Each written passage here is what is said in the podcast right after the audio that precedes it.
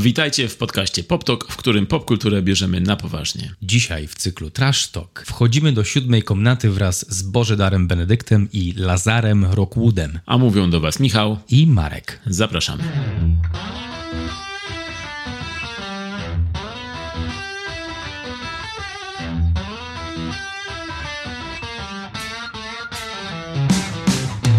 Co Michale w sieci piszczy? No, y, dzisiaj nawet nie piszczy, ale krzyczy i to tak z niemieckim akcentem, bo chciałem powiedzieć... About porn, please don't. Nie, nie, nie, nie, Marek. Na szczęście nie jesteśmy w twojej głowie. Lucky you.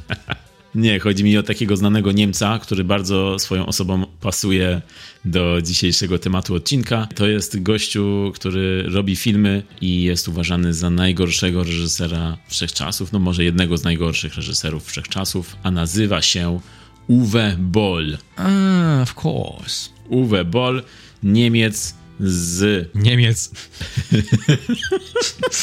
Dobrze, dobrze, masz rację.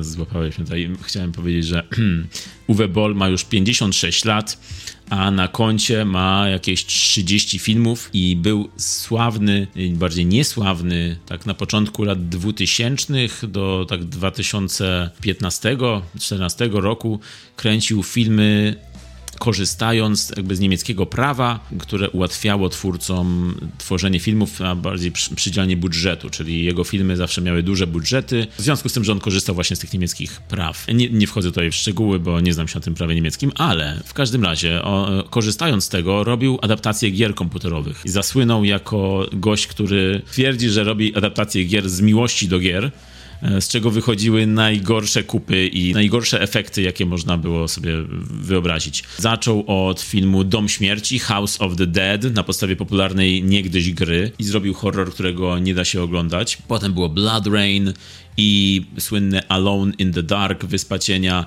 gdzie zagrał Christian Slater i Tara Reid. No i robił jeszcze dużo innych filmów po, po drodze, bo tutaj jeden za drugim to się powstawało taśmowo. Był Dungeon Siege, był Far Cry, był, był film Rampage, było mnóstwo, mnóstwo filmów, które jeden po drugim powstawały za duże pieniądze, w których grały, w których grali znani aktorzy, duże nazwiska pojawiały się, grał Ray Liotta, e, grał właśnie Christian Slater, grał Jason Statham, grał Burt Reynolds. No, duże, duże nazwiska tam się pojawiały w głównych rolach. I, i właśnie Uwe Boll był już od samego początku uważany za takiego gościa, który potrafi z czegoś dobrego zrobić coś najgorszego. Ta jego opinia, która obiegła cały świat, tak zaczęła być rozpoznawalna, że on zaczął być tak kojarzony z tym złym kinem, z, z czym się bardzo nie zgadzał i on cały czas zawsze twierdził, że on robi dobre filmy, że on stara się, że on tutaj, że jego nie rozumieją, że on jest takim niezrozumianym twórcą i postanowił przejść na emeryturę wczesną. W 2016 roku pojawił się jego ostatni film Rampage 3 i od tego czasu nie wypuścił żadnego filmu i teraz właśnie niedawno pojawił się news, że Uwe Boll stwierdził, że koniec emerytury wraca do swojej kariery filmowej, ponieważ stwierdził, że teraz jest dobry moment. Nie wiem, czy to oznacza, że w Niemczech znowu powstało jakieś prawo, które przydziela pieniądze e, reżyserom. Bardzo prawdopodobne to jest. I wraca do, do kina z filmem Ness. I ma to być film o Eliocie Nessie e, i jego poszukiwaniach seryjnego mordercy. Tutaj ciekawe, że nie jego śledztwie w sprawie Ala Capone, tylko jakieś kolejne śledztwo w sprawie seryjnego mordercy. No w każdym razie ja się bardzo cieszę, że Uwe Boll wraca. Zawsze jego filmy przynosiły dużo frajdy, oczywiście niezamierzonej i sama jego postać w ogóle jest bardzo kolorowa. No, na przykład pewnego razu, kiedyś, kiedyś, jakieś 10 lat temu może, wyzwał jednego ze swoich krytyków, krytyków jego filmów, na pojedynek bokserski w ringu i wygrał, więc do tego doszło. I to właśnie był, jest taki gość, który, który ma, taką, ma taki wizerunek niepokornego gościa, który nie widzi w ogóle nic złego w tym, co robi, chociaż wszyscy wiedzą, że robi to wszystko dla kasy i w ogóle nie umie tego robić, co robi. Nawet po drodze zrobił kiedyś film o Holokauście, więc to pokazuje, jaką ma, jaki wachlarz ma tematów u siebie. Od gry komputerowej do filmu o Holokauście, przez horror, przez komedię, postal. No, no, to jest, tu się dzieją ciekawe rzeczy i temat na osobny odcinek Trash Talku. Ja tutaj patrzę na jego filmografię i e, najbardziej przyciągają moją uwagę te tytuły growe, czyli Far Cry, Alone in the Dark, Postal, e, no właściwie to tyle. W te gry grałem, filmów nie widziałem, także według ciebie powinienem ich nie oglądać? Nie, ja, ja polecam wszystkim, jeśli lubicie, jeśli słuchacie Trash Talku, bo lubicie złe filmy, y, to, to polecam wszystkim, żeby obejrzeć, szczególnie te takie szczytowe osiągnięcia. Alone in the Dark jest po prostu jest, jest niesamowitym filmem.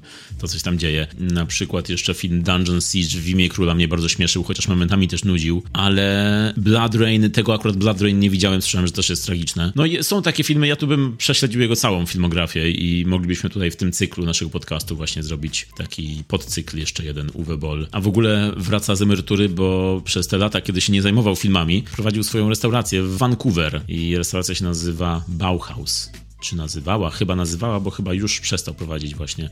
Po prostu nie szło mu w tej restauracji i chyba wraca do tego do, do kręcenia filmów. Może przestał dostawać dofinansowanie do restauracji. Bardzo prawdopodobne. Ale on tutaj ma całkiem znane twarzyczki w tych swoich filmach. Jak do tego doszło, nie wiem. To była zawsze zagadka dla każdego fana kina, dlaczego na przykład właśnie w takim filmie jak Dungeon Siege pojawia się Jason Statham w głównej roli za duże pieniądze, no właśnie te duże pieniądze są rozwiązaniem zagadki z pewnością, bo to, że ci znani aktorzy robili filmy poza swoim krajem, nie w Ameryce, pewnie w Stanach nikt tego nie oglądał, tylko to są filmy na Europę i oni zarabiali pieniądze i wracali, no pewnie dla nich to było wygodne, z tym, że rzeczywiście dziwne, że, że, że tak nie patrzyli na swoje imię na swoje dobre imię, tylko bardziej właśnie na... Na hajs. Tak. To kiedy możemy się spodziewać jego nowego dzieła? Kręcić będą ten film w przyszłym roku, więc pewnie premiera albo koniec następnego roku, albo początek kolejnego jeszcze czyli mówimy tutaj o 2023 lub 2024 roku. E, I to będzie pierwszy anglojęzyczny film Uwe Bola. I tutaj mamy zbieżność sytuacji z Patrykiem Wegą, który również przechodzi na filmy anglojęzyczne,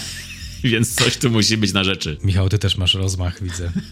Dzisiaj don't hold back z niczym po prostu. Proszę, zapraszam, zapraszam więcej porównań. No, podobny poziom kina jest, myślę. Chociaż Uwe Boll, myślę, że nawet więcej serca jest u Uwe Bolla niż u Patryka. Mhm, ale widzę, że mają zamiłowanie do tej samej stylóweczki.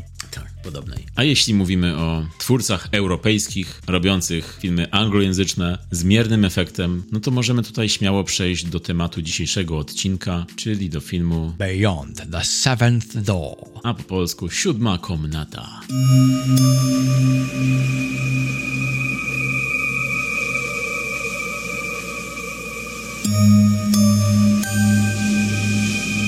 No dobrze, siódma komnata. W oryginale jest to tytuł Za siódmymi drzwiami. Co czeka na nas za siódmymi drzwiami? Co czeka na nas za pierwszymi? Za każdymi czeka coś ciekawego. Wiemy na pewno, że te wszystkie pomieszczenia czy też komnaty przygotował dla nas Bożida Damianowicz Benedikt, e, urodzony w Chorwacji, e, reżyser w 1938 roku. Jego najbardziej znane filmy to Brooklyn Nights, czy właśnie Beyond the Seventh Door, albo Graveyard Story. Jak posłuchacie go w sieci, to dowiecie się, że w swoim życiu, które jeszcze trwa, był reżyserem, montażystą, scenarzystą, aktorem, producentem i operatorem. Z takich ciekawostek to dowiedziałem się, że pochodzi z wojskowej rodziny, jest synem żołnierza Sawy Damianowicza. Jest też autorem kilkudziesięciu powieści klasycznych i książek popularno-naukowych wydanych w kilku językach, również w polskim. Pracował kiedyś dla przemysłu filmowego jugosłowiańskiego, jeszcze jak Jugosławia istniała przed dekompozycją, e, niemieckiego, kanadyjskiego, i dla hollywoodzkiego, także gościu ma doświadczenie. He knows things. Poza tym jest to też człowiek wykształcony, ponieważ skończył dwa amerykańskie uniwersytety. Dostał tam tytuł magistra projektowania filmowego i uzyskał doktorat z literatury i sztuk dramatycznych. Jest w ogóle członkiem kanadyjskiej Akademii Filmowej, więc bra, this is some achievement. Bra. Poważna sprawa, poważny gość. To jest twórca nie jak Tommy Wiseau, który rzeczywiście robi wszystko bo sam sobie tak wymyślił, tylko ma jakiś background i właśnie zaczynał w tej, obecnej, w tej byłej Jugosławii, obecnej Chorwacji, ale później przeniósł się do Kanady i w Kanadzie kręcił właśnie te swoje trzy filmy, trzy horrory, które wymieniłeś, które były tam chyba rok po roku kręcone, włącznie z y, siódmą komnatą.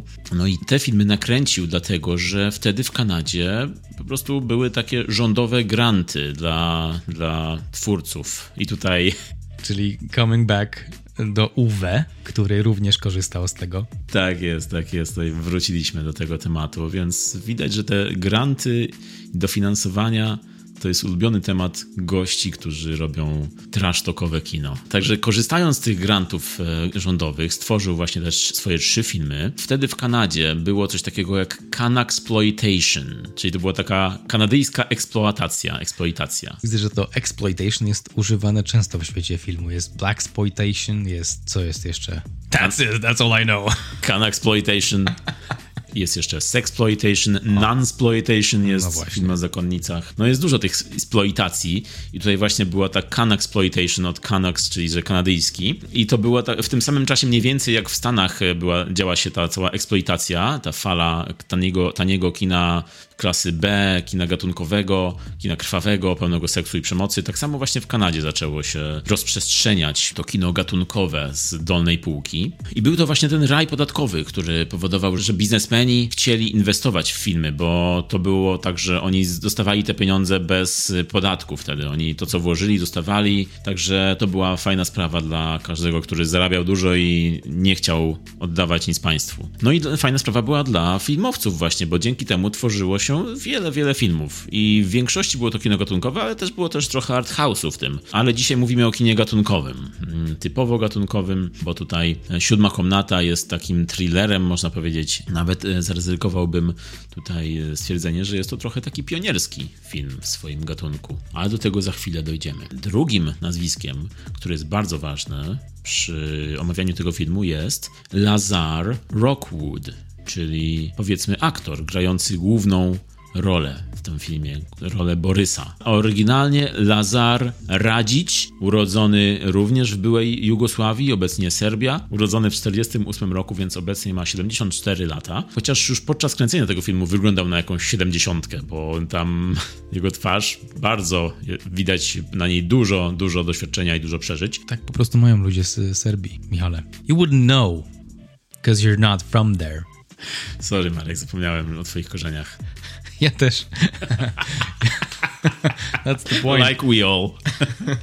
Ale tak, tak, Serbia. Serbia tutaj u pana Lazara Rockwooda. Swoją drogą fajną e, ksywkę sobie e, znalazł, żeby, żeby ludzie nie myśleli, że nie jest e, ze Stanów. Tak, chociaż myślę, że wystarczy jedno słowo, otwarcie ust, jedno słowo i już wszyscy wiedzą, że nie jest ze Stanów. tak, także to nazwisko nie było potrzebne.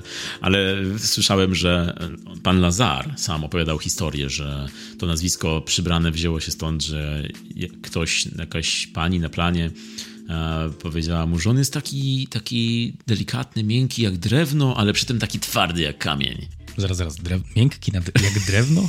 Właśnie on tak to opowiada, ja tu mówię co on opowiadał, że ktoś mu tak powiedział, że jest taki, taki delikatny jak drewno. Nie wiem, Hmm. może, może po prostu chodzi o jakiś rodzaj drewna konkretny. Jest taki? Środek drewna? nie, nie, wiem, może chodziło o korę drzewa. Nie. Tak, to jest totalnie miękkie. W każdym razie taka była historia e, tego nazwiska. Lazar Rockwood. Co to jest za postać? Po prostu nie da się tego wysłowić nawet, co to jest za postać. Jeśli chodzi o jego wygląd, który raz spojrzysz na niego i pamiętasz go do końca życia, myślę. To jest takie połączenie z wyglądu, to jest połączenie Tomiego Wisu z Mickiem Jaggerem, albo nawet ze wszystkimi Rolling Stonesami. Racja, no.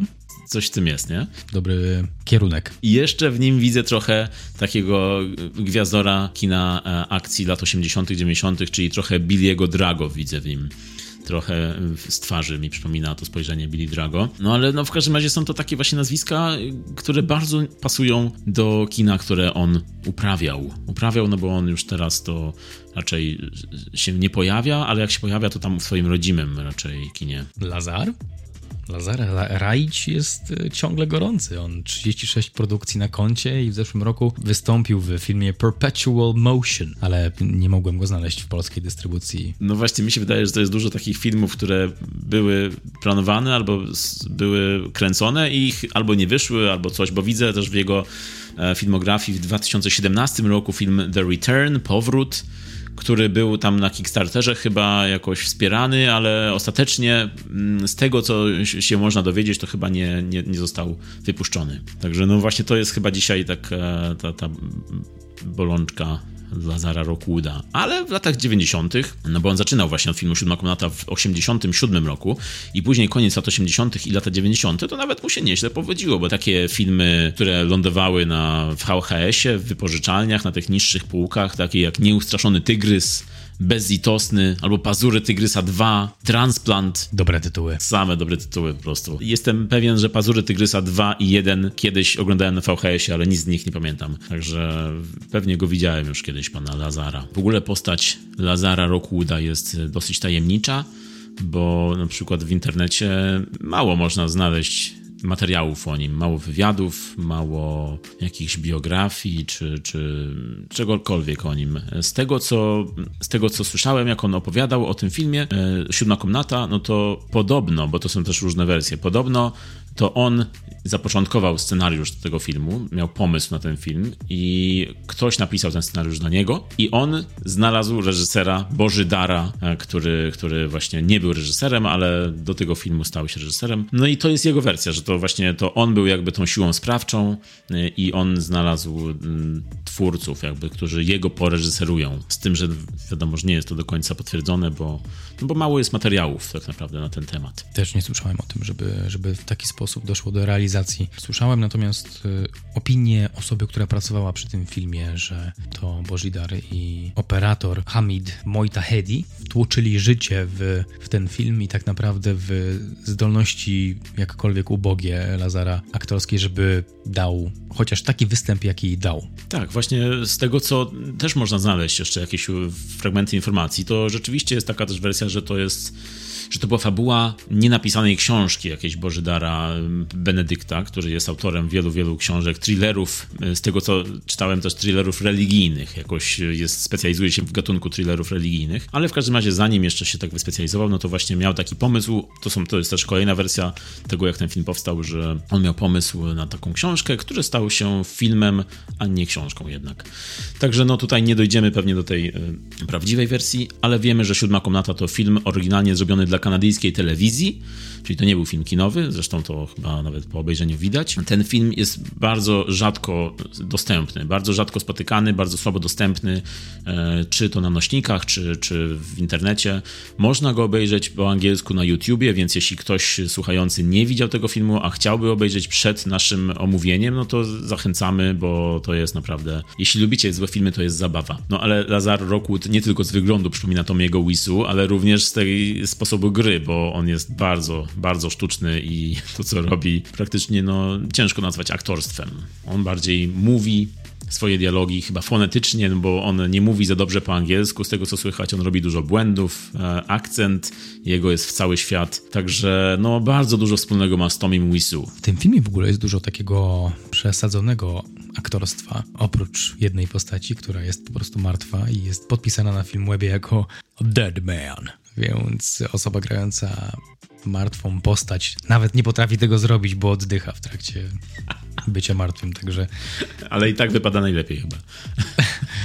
Być może przez y, niedobór tekstu przez to, się nie odzywa, był najbardziej autentyczny w swojej roli.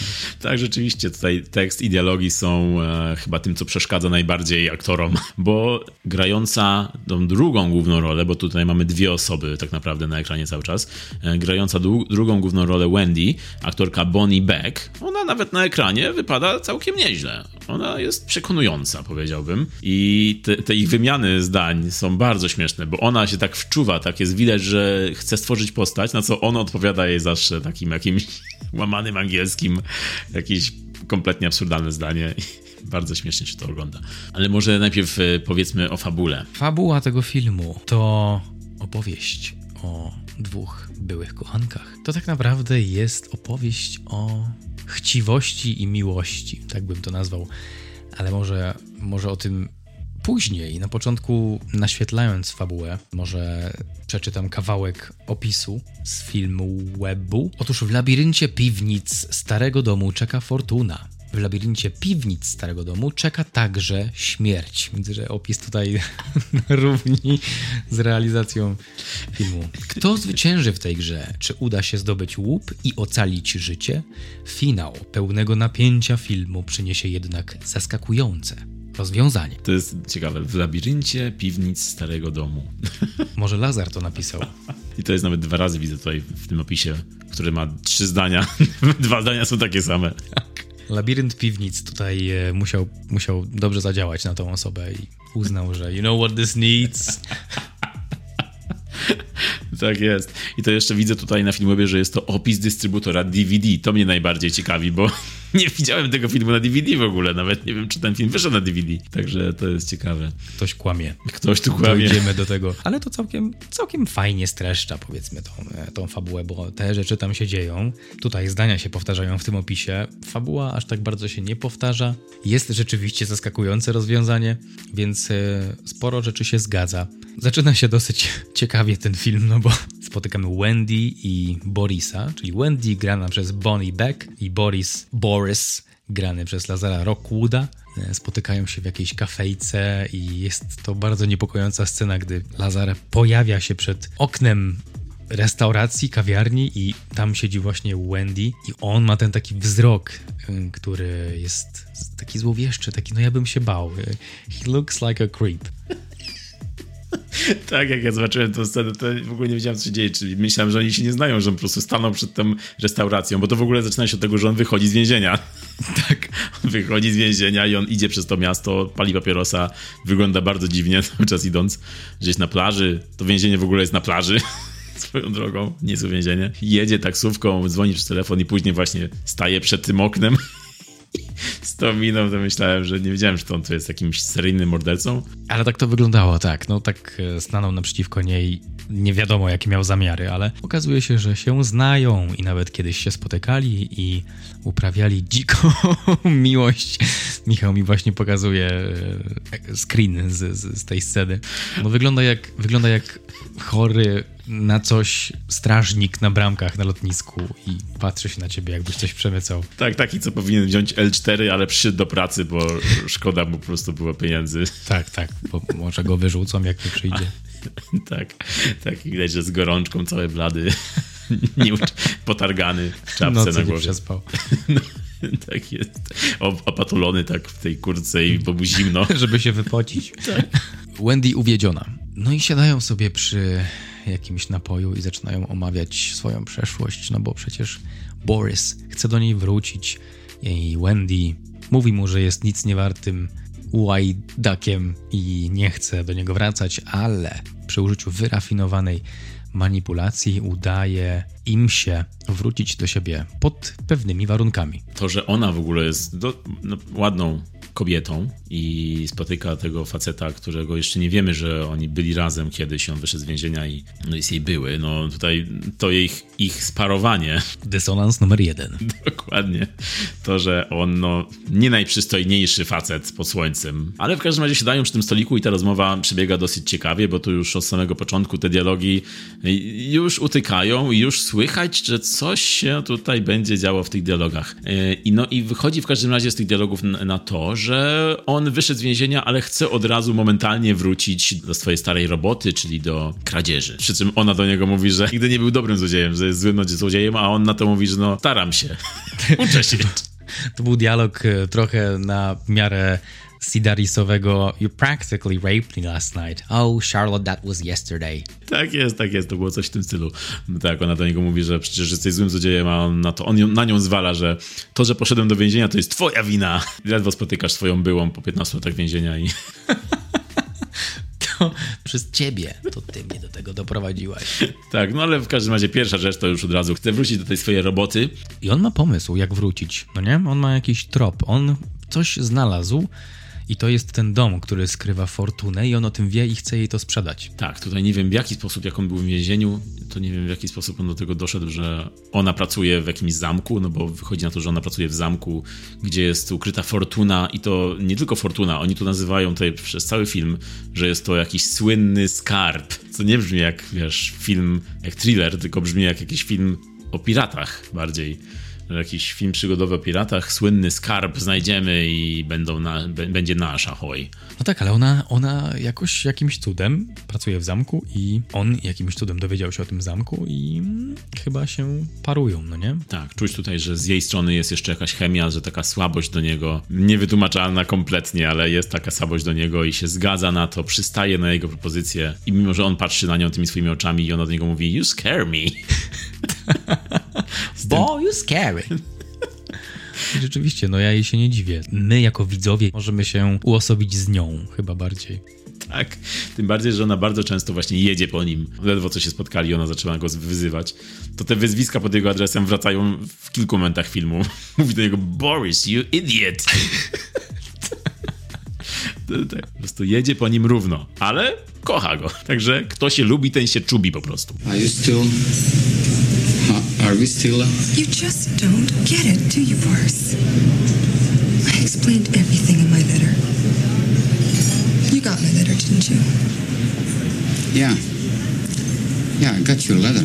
But I don't believe it. Believe it. Tutaj zajrzymy na chwilę za kulisy tej sceny. Lazar Rockwood powiada gdzieś tam w wywiadzie, słyszałem z nim, że ta scena to była jedna z pierwszych scen, jakie kręcili do tego filmu i on opowiada, że to był najgorszy dzień w jego życiu, bo on nie miał wcześniej żadnych e, ról i nie miał wcześniej żadnej kariery aktorskiej, doświadczenia aktorskiego i ta scena była straszna dla niego, bo opowiadał, że aktorka Bonnie Beck przyszła na plan do tej, przygotowana do tej sceny, no i ona była nauczona dialogów na pamięć, wszystko znała, a on przyszedł i on nie znał tych dialogów dialogów w ogóle, bo on się w ogóle uczył fonetycznie dialogów i on był nieprzygotowany. Samo to, że on przyznaje, że przyszedł na plan nieprzygotowany, trochę jednak jest różnica w podejściu aktorskim. No ale w każdym razie on przyszedł nieprzygotowany i on na bieżąco te dialogi próbował zapamiętać i podobno bardzo ciężko szła ta scena im do kręcenia i bardzo się przedłużała i nie mogli jej skończyć, po czym jak w końcu skończyli, to on poszedł do samochodu i zwymiotował po prostu z tego stresu. Ojej. No, także... Lazar. No ale co się dzieje dalej? Fabuła jest dość y, wciągająca, no ale od czego się zaczyna? Poznajemy biurę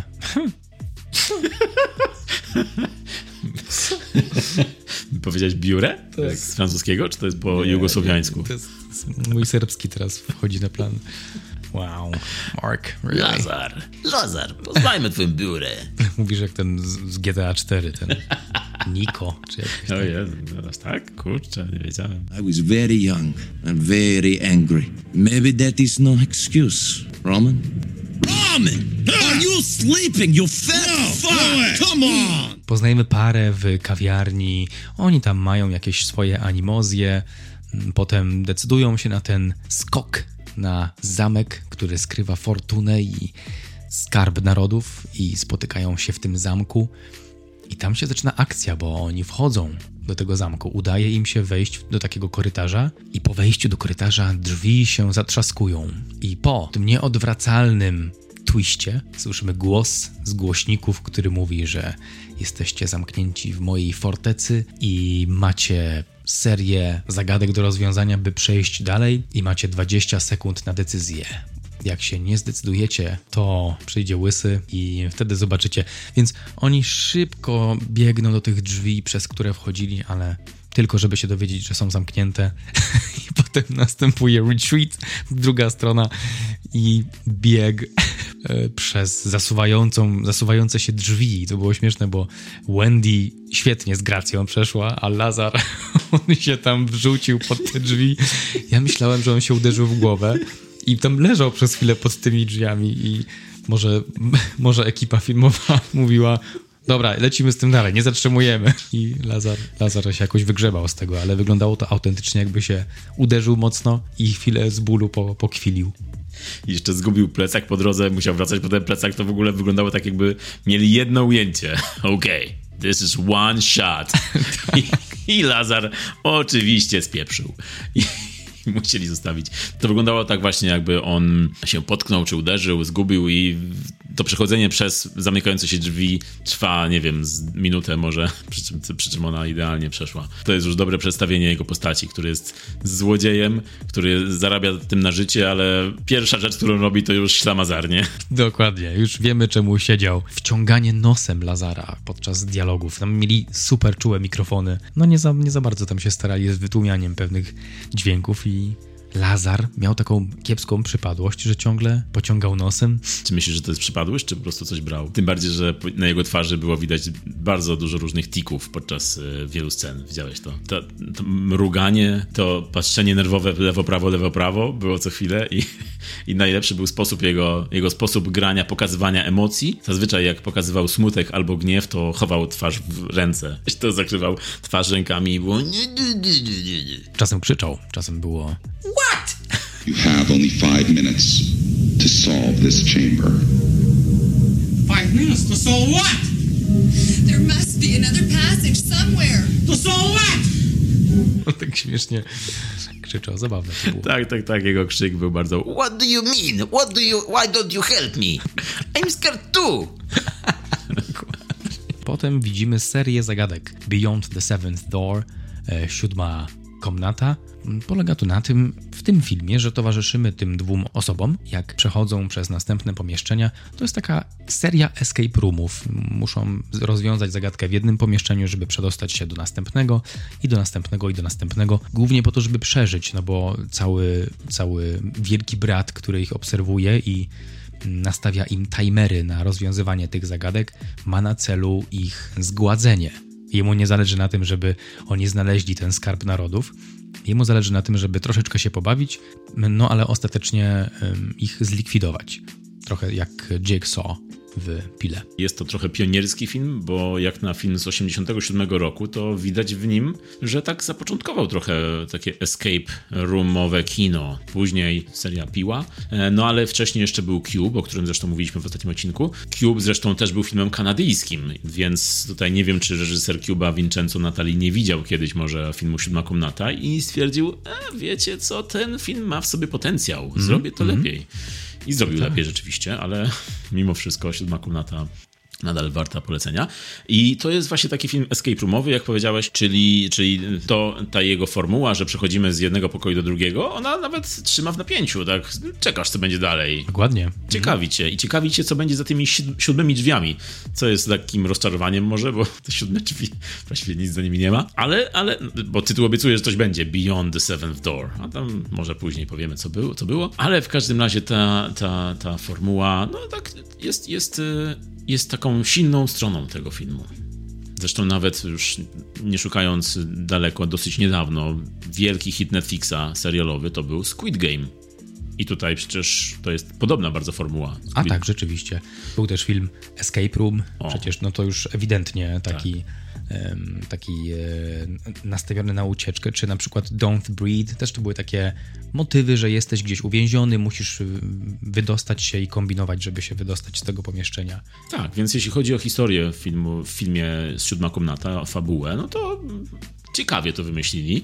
Gorzej może z realizacją, bo większość, no właściwie wszystkie te pokoje wyglądają jak jeden ten sam pokój, zrobiony z tektury i z, wyłożony na szybko jakimiś e, jakimiś pułapkami przyrządzonymi właśnie na zapleczu.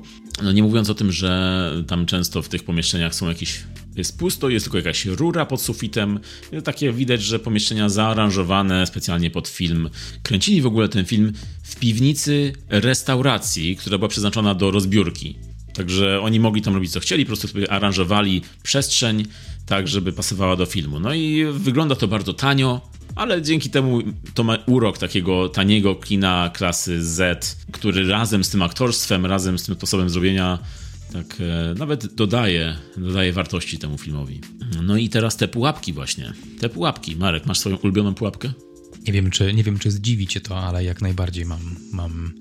I nie wiem, czy zdziwi cię kolejne, co powiem, ale jest to cała sekwencja w lochach, które, które są zalewane wodą. To było, to było cudo. To było coś cudownego. Ta pułapka, do której właściwie Wendy wpada przez przypadek, no bo wpada w tą dziurę i ta dziura ją tam sium, zaprowadza do czegoś, co wygląda jak loch, ale może też wyglądać jak pomieszczenia, przez które przechodzi woda, która jest rozprowadzana do kranów w mieście. Tak, tak, tutaj zgadzam się, bo to jest też moja ulubiona scena. Chyba najdłuższa w filmie, najdłuższa scena pułapki filmie. E, I ona następuje dosyć późno, bo ona tak gdzieś pod koniec tej, tej całej ich wędrówki następuje.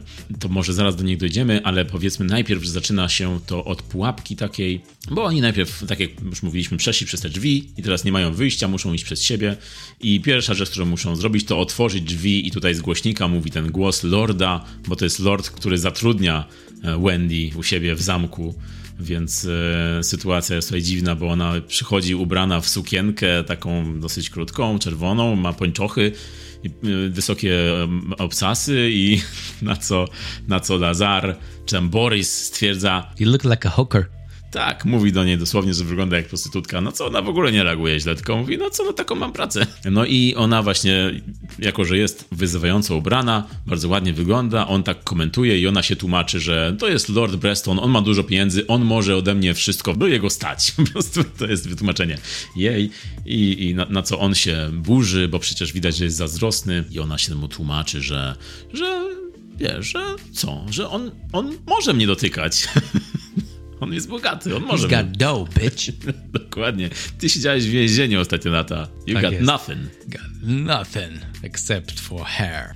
Yes, and your European accent. No i tak, no i wchodzą do, tej, do tego pierwszego pomieszczenia. To była bardzo fajna scena, kiedy wchodzą do pokoju, widzą litery na podłodze i głos z głośnika Lord Breston mówi do nich wierszem, co mają zrobić. Co brzmiało dla mnie w filmie trochę jak scena slamu w 21 Jump Street. My father wears a ring. If properly spelled, my name will bring the solution that you need. Slam! Poetry! Yellen! No dobra, no i tutaj w tej, w, tej, w tej komnacie jest taka też dłuższa scena, kiedy oni próbują rozwiązać tą zagadkę, która jest absurdalna, bo nagle ona wpada na pomysł, że hej, wiesz co to może znaczyć? To może znaczyć Saturna. Saturn ma pierścienie, ale Saturn jest jeszcze Bóg Saturn. Chodzi o tego prawdziwego Saturna. To jest taka rozleczona scena, kiedy ona dochodzi do tego, do tego rozwiązania w sposób całkowicie absurdalny. Bo, może dlatego, że zaczyna się od Borisa, który proponuje Saturn i ona na to reaguje You're an idiot. What about Saturn? What about it? Planet Saturn wears a ring, and is a father of his moons. Which one? Astronomy is not my strong suit. You don't have a strong suit, Boris. Przy czym widać, że Borys jest słaby ze wszystkiego, bo nawet jak e, Wendy proponuje mu, hej, a może chodzi o Władcy Pierścieni? A on na to odpowiada, who the hell was he? Boris przydaje się, gdy potrzebna jest brutalna siła. No i w końcu rozwiązują hasło, okazuje się Juno, wchodzą na tą ostatnią literę i zaczynają się tak opuszczać powoli na tej literze, co było bardzo też zabawne. Ale to było fajne, to było tak, że ja pomyślałem, ej, trochę się napracowali. No pewnie, że tak napracowali się, chociaż mogli szybciej tą literę opuszczać, bo bardzo powoli szło to. Ale opuścili się i przeszli do kolejnej komnaty, której wydaje się, że nic nie ma. Trochę takie oszukane, bo zadaniem jest to, że po prostu muszą znaleźć wyjście i tyle. No i okazuje się, że tutaj, tutaj Borys wyjmuje młotek, czy tam śrubokręt i zaczyna osłuchiwać ściany, ostukiwać w różnych miejscach i nigdzie nie widzi wyjścia. E, zaczynają krzyczeć, kolce zaczynają spadać z sufitu.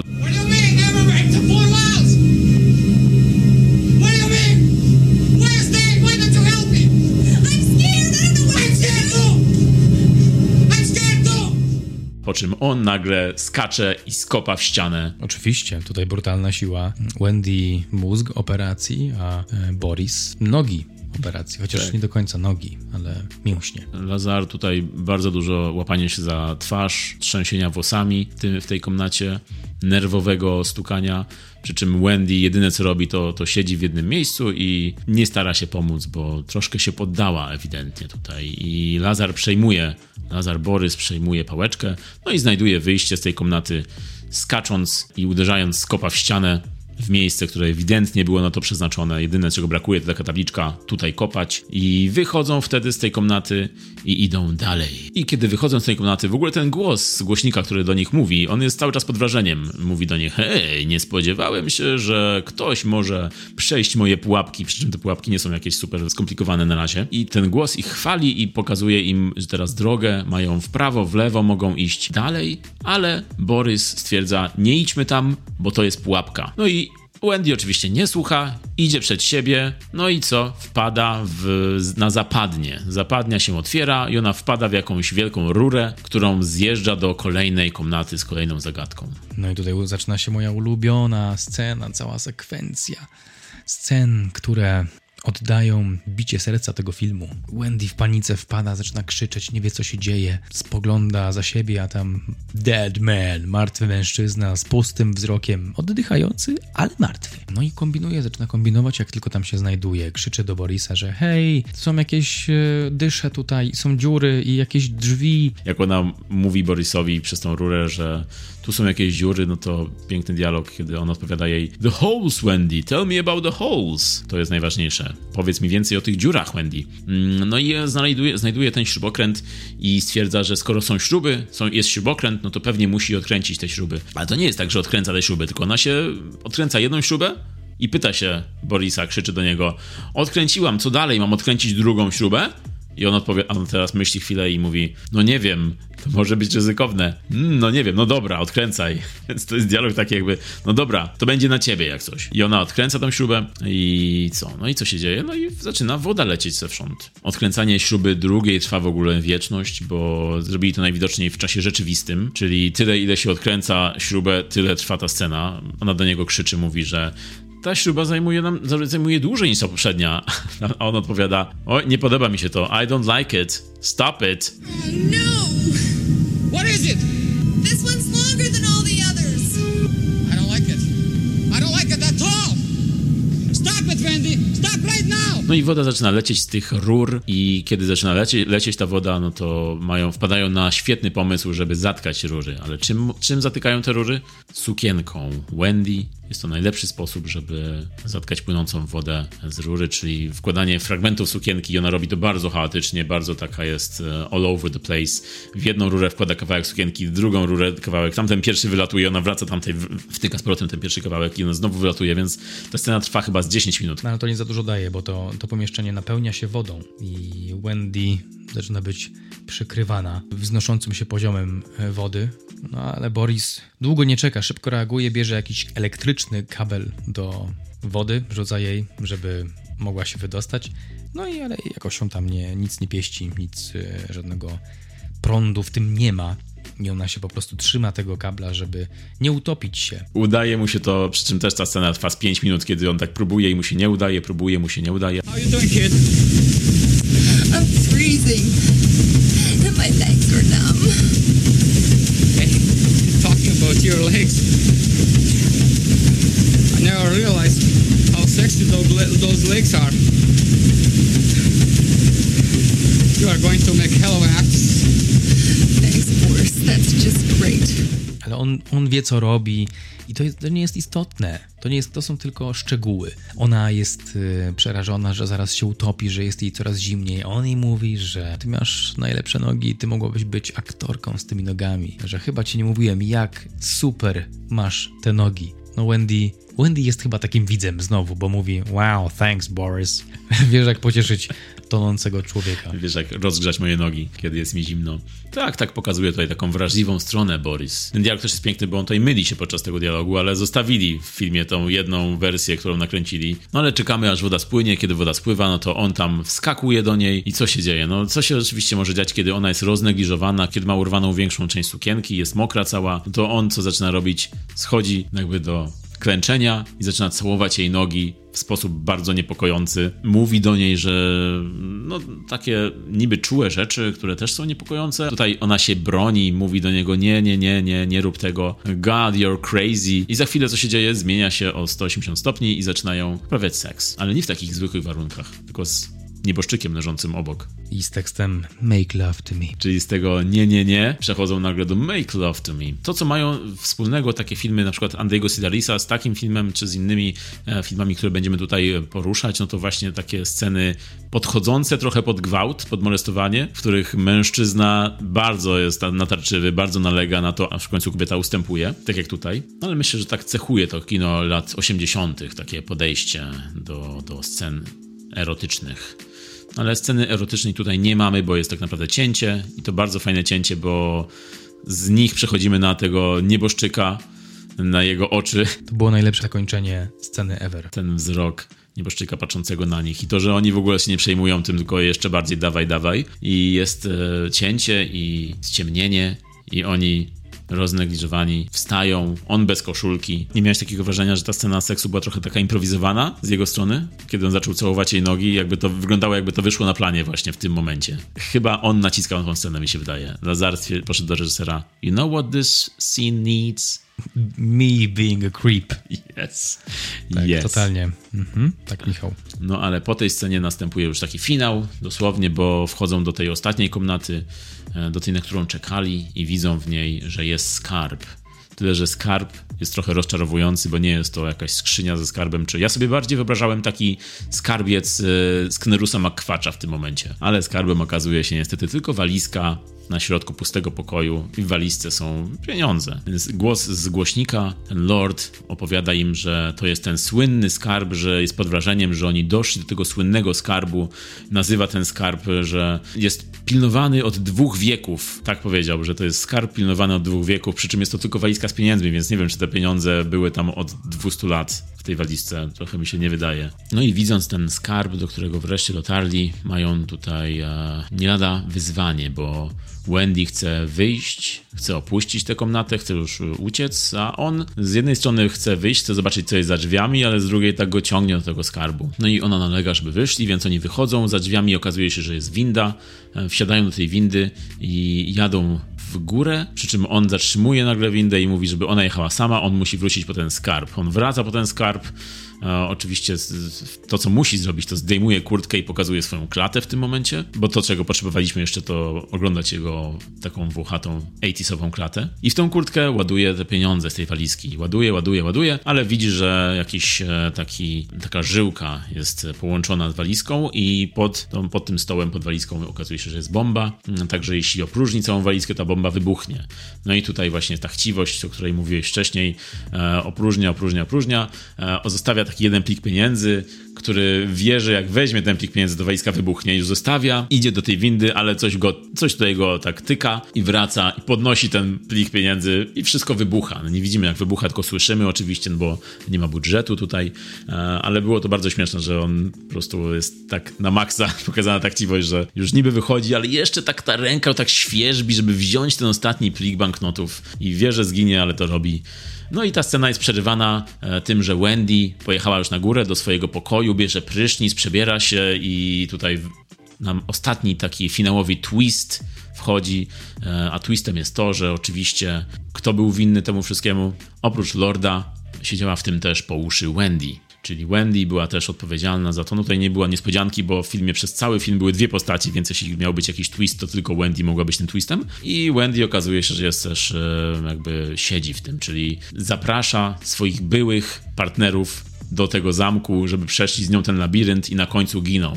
Czyli to jest taki jej plan który ona razem z tym lordem wprowadzają w życie. No, w ogóle ciekawe jest to, że ciekawe ilu ona miała tych byłych chłopaków, że oni tak już to robią od lat, że każdego byłego chłopaka sprowadza do tego zamku i każdy kończy na tej chciwości, każdy ginie. Ale zaraz, zaraz, jeśli każdy ginie i za każdym razem wybucha, to no to jak to się dzieje, że ten zamek nadal stoi? To jest taki jedyny punkt zaczepienia, jedyny taki, mm, jedyna dziura scenariuszowa w tym filmie chyba. Według mnie oni to będą wyjaśniać w sequelu i według mnie Lazar wróci jeszcze. Tak, tak, tak, tak. Lazar jeszcze wróci, bo że skoczył do tego szybu windy i, i, spadł tam e, i leży gdzieś i czeka, aż go znajdą. Ale najlepsza była reakcja Wendy, kiedy już rozmawia z tym lordem, który wjeżdża na wózku do tego jej pokoju i mówi, że udało im się. I ona jest taka, ona jest taka smutna, że ten Boris zginął, że jednak nie poszedł z nią, tylko ta chciwość w nim wygrała, przez to został ukarany. I jej reakcja na to, że on zginął jest But he was only 36. Ale on miał tylko 36 lat. To jest jej reakcja na, na to, że on zginął. Jedyna rzecz, jaką o nim może powiedzieć po śmierci, to jest to, że miał 36 lat. I to pewnie wyryje mu też na nagrobku. A Lord jeszcze na to reaguje. Ale wiesz, Wendy, nie musisz uprawiać z nimi wszystkimi seksu. Oj tak i jeszcze musiał jej tak dopiec na koniec, nie? No ale kiedy już poznaliśmy twist, no to cały film nam wygląda inaczej, bo Marek, nie wiem, czy pomyślałeś o tym, że skoro ona sprowadzała tutaj swoich byłych chłopaków do tego labiryntu, no to znaczy, czy to znaczy, że ten umarlak w tym lochu to też był jej były chłopak? To by był dobry tok, dobry pop-tok. No ale przynajmniej się wyjaśniło, skąd wie tyle o Saturnie i jego pierścieniach i potomkach. Okej, okay, no dobra, mamy całą fabułę filmu ze sobą. Temat dzisiejszego odcinka, czyli film Siódma Komnata, Beyond the Seventh Door. Jest to film z cyklu filmów najgorszych, filmów tak złych, że aż dobrych, że aż dobrze się je ogląda. Nie byłoby tego filmu w dzisiejszym odcinku, gdyby nie taki cykl pod nazwą Filmy Najlepsze z Najgorszych. Filmy z Najlepsze z Najgorszych to jest projekt, w ramach którego E, właśnie takie filmy jak Siódma Komnata są puszczane w kinach w różnych miastach Polski. I serdecznie polecamy, jeśli widzicie gdzieś najlepsze z najgorszych, idźcie na film z tego cyklu. Między innymi e, możecie obejrzeć e, w kinie wtedy film The Room, czyli słynny film Tomiego Wisu, na przykład w opcji z polskim dubbingiem, którą bardzo polecamy. Taki pokaz był w Łodzi, w kinie Charlie, ale takie pokazy są też w innych miastach. E, Filmy najlepsze z najgorszych goszczą w, we Wrocławiu, w Poznaniu, e, w Łodzi już powiedzieliśmy, w Lublinie, w Katowicach, w Gdyni, w różnych miastach możecie sobie sprawdzić na Facebooku naj, filmy najlepsze z najgorszych. W czerwcu będzie w tym cyklu nie tylko The Room, ale również film Hard Ticket to Hawaii, bilet na Hawaje, który możecie znać z naszego podcastu, bo nagraliśmy już o nim odcinek. I tutaj mamy ważne info, bo bilet na Hawaje będzie pokazywany również w Łodzi, naszej rodzimej, kochanej Łodzi, w kinie Charlie 18 czerwca w sobotę o godzinie 19. I my Was serdecznie zapraszamy, bo my też tam będziemy przed filmem. Odbędzie się prelekcja, będzie krótka pogadanka na temat e, powstania filmu Hard Ticket to Hawaii, prowadzona przez nas. Także no, nie możemy inaczej powiedzieć niż serdecznie Was zapraszamy. Będzie się działo. Sam film jest wart polecenia, ale jeszcze to, że my tam będziemy i będziemy o nim mówić, no to jest jeszcze bardziej warte polecenia. Także jeśli chcecie poczuć filmy tak złe, że aż dobre w kinie, no to polecamy jeszcze raz najlepsze z najgorszych i zapraszamy. A teraz podsumowanko. Film Siódma Komnata Bożidara. Jest to taki film, który dostarcza, jak dla mnie, czystą rozrywkę. Ludzie, którzy go oglądają, nie powinni brać na poważnie. Moje doświadczenie z tym filmem dzieli się na takie dwa etapy, całkiem oczywiste etapy, przed i po. Przed y, obejrzeniem widziałem plakat, który nie za dużo wnosił. Jest na Filmwebie taki plakat tego zamku i Wendy i Boris są umiejscowieni w lewym dolnym rogu i wyglądało to zabawnie, bo trochę mi to przypomina tego gościa, on się nazywał Dan Forden, takiego programisty dźwięku i muzyki do gier. On y, stworzył taki sample y, dźwiękowy w, w pierwszych wersjach gry Mortal Kombat. On się pojawiał przy walce, jego awatar się pojawiał i mówił takie Toasty! I oni tak trochę wyglądają na tym plakacie, jakby byli tak dostawieni. To tak bardziej e, taki miało zabawny wydźwięk. To jest oczywiście ten plakat, który widziałem na Filmwebie. Są też inne, mm, ale one z kolei przedstawiają jakiś straszny horror, jakby miał się mm, dziać w tym filmie, co nie następuje.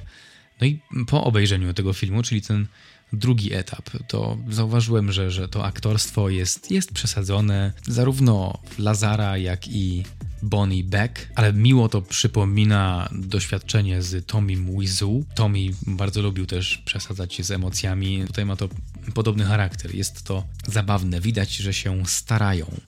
Bardzo cool. Muzyka natomiast jest zaskakująco dobra w moim odczuciu. Były tam, było tam kilka takich motywów muzycznych, którymi nawet wydaje mi się, że mogliby nie pogardzić Sparks Brothers, bo tak oni, oni trochę takie disco czasem robili i te motywy muzyczne niektóre, zwłaszcza te, ten motyw sceny w lochach, które były zalewane przez wodę, on się zaczął tak powolutku, ale rozkręcał się bardzo fajnie i rzeczywiście wzmacniał niepokój tej sceny, nadawał jej tempa. Nawet mi się skojarzyło z taką może bardziej mroczniejszą wersją The Way You Make Me Feel Michaela Jacksona. Ten beat był trochę podobny. Mm, Także tutaj naprawdę szacunek dla, dla ludzi, którzy tworzyli muzykę. Nawet ten taki ambientowy styl, który pojawiał się na początku, on ym, ułatwiał wejście w ten świat, więc muzyka jak najbardziej spoko. Scenariusz, co po części poruszyliśmy, też był dobry. Tutaj pamiętajmy, że scenariuszem zajmowała się para osób, która miała z filmem dosyć dużo wspólnego. To byli ludzie wykształceni, świadomi.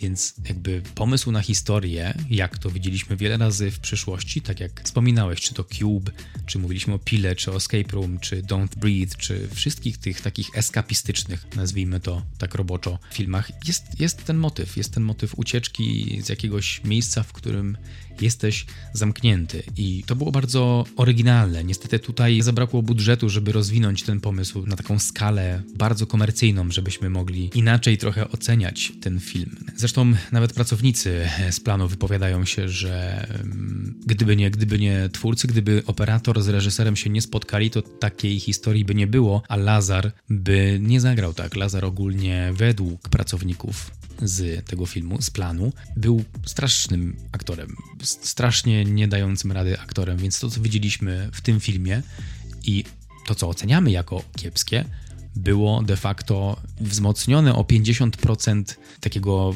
wyuczonego talentu przez e, operatora i reżysera. Film ogólnie bazuje na, na poczuciu zagrożenia i niepokoju i dało się to odczuć, ale niestety na takim poziomie, i tutaj znowu powiem o tym, e, na jakim zostawił ich e, budżet. Ja bym dał temu filmowi 2 na 10 i serduszko i to dodatkowe 1 dałbym za oryginalny scenariusz, muzykę i scenografię, bo wydaje mi się, że naprawdę tutaj te piony sobie poradziły. To jest taka odważna opinia, ale zauważyłem to w tym filmie. Siódma komnata to jeden z moich pierwszych wyborów na taki śmieszny wieczór z przyjaciółmi, na jakieś drinking games albo dla, dla totalnej beki. Także ja bawiłem się świetnie. Zgadzam się ze wszystkim, co powiedział mój przedmówca.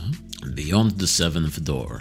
Za siódmymi wrotami. Siódme wrota. Właściwie ten film to mógłby być prequel filmu Dziewiąte wrota, ale nie o tym teraz. E, siódma komnata. E, no jest filmem tak złym, że aż dobrym. On trwa godzinę 15 i bardzo szybko mi zleciał ten seans. Nawet jak na film zły, to dobrze się go ogląda naprawdę. To, że, to, że Lazar Rockwood ma tutaj taką straszną rolę, strasznie wykonaną i tak absurdalnie złą, e, że nie da się tego wyrazić słowami, trzeba to zobaczyć, no to to jeszcze bardziej trzyma przy ekranie, bo nawet kiedy film nie może, bo nie ma budżetu, bo ten film w ogóle jest praktycznie zero budżetowy, no to kiedy ten film nie może, kiedy reżyser nie może, wtedy Lazar wchodzi ze swoją mimiką, ze swoimi dialogami.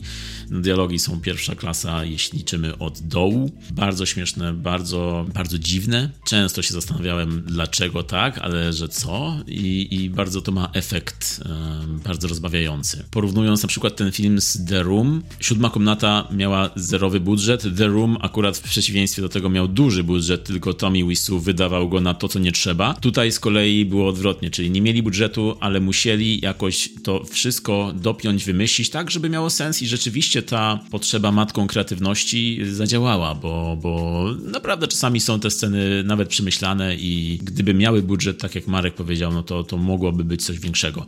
Dobrze mi się ten film oglądało, ale te sceny jak jak rozwiązywanie pułapek, jak e, przechodzenie przez te pułapki często przypominały mi skecze, e, zwłaszcza serię skeczy SNL. Po prostu czasami w tych scenach widziałem i słyszałem, jakby mówili Four more minutes, MacGruber. I tak było właśnie Four more minutes, Boris. E, więc, więc bardzo, bardzo zabawne to było. Ten zakres emocji, które eskalują na twarzach aktorów. Ta Wendy, która nawet naprawdę się stara w tej roli, pokazuje emocje i pokazuje, że zależy jej na tym bohaterze, który po prostu jest absurdalny, a z drugiej strony dostaje od Lazara Rockwooda albo łapanie się za twarz, albo trzęsienie włosami, no to, to, to jest e, bardzo zabawne. Ona wykonuje dużo roboty. On zazwyczaj ma w ręku papierosa, zapala jednego papierosa za drugim. Nawet nie zliczyłem już chyba tych wszystkich papierosów, które on wypalił na, na podczas trwania filmu. Ciekawostka jeszcze jedna taka a propos tej aktorki, to podczas kręcenia tego filmu e, ona miała chłopaka, który był prawnikiem i który takiej pilnował bardzo, że był na wszystkich spotkaniach scenariuszowych, był na planie, pilnując jej e, i tego, żeby nikt tam do niej za bardzo się nie zbliżył, co myślę, że było, mógł być spokojny, bo jednak Lazar Rockwood myślę, że nie miał tutaj szans, ale, ale było to bardzo ciekawe. Muzyka czasami wchodziła bardzo w ucho, przypominała mi taką elektronikę z lat 80., trochę Carpentera, tego co Carpenter robi w muzyce, trochę na przykład muzyki Goblina do filmów Argento, także bardzo wkręcała się muzyka momentami. Na soundtracku bardzo chętnie bym posłuchał tak na płycie sobie.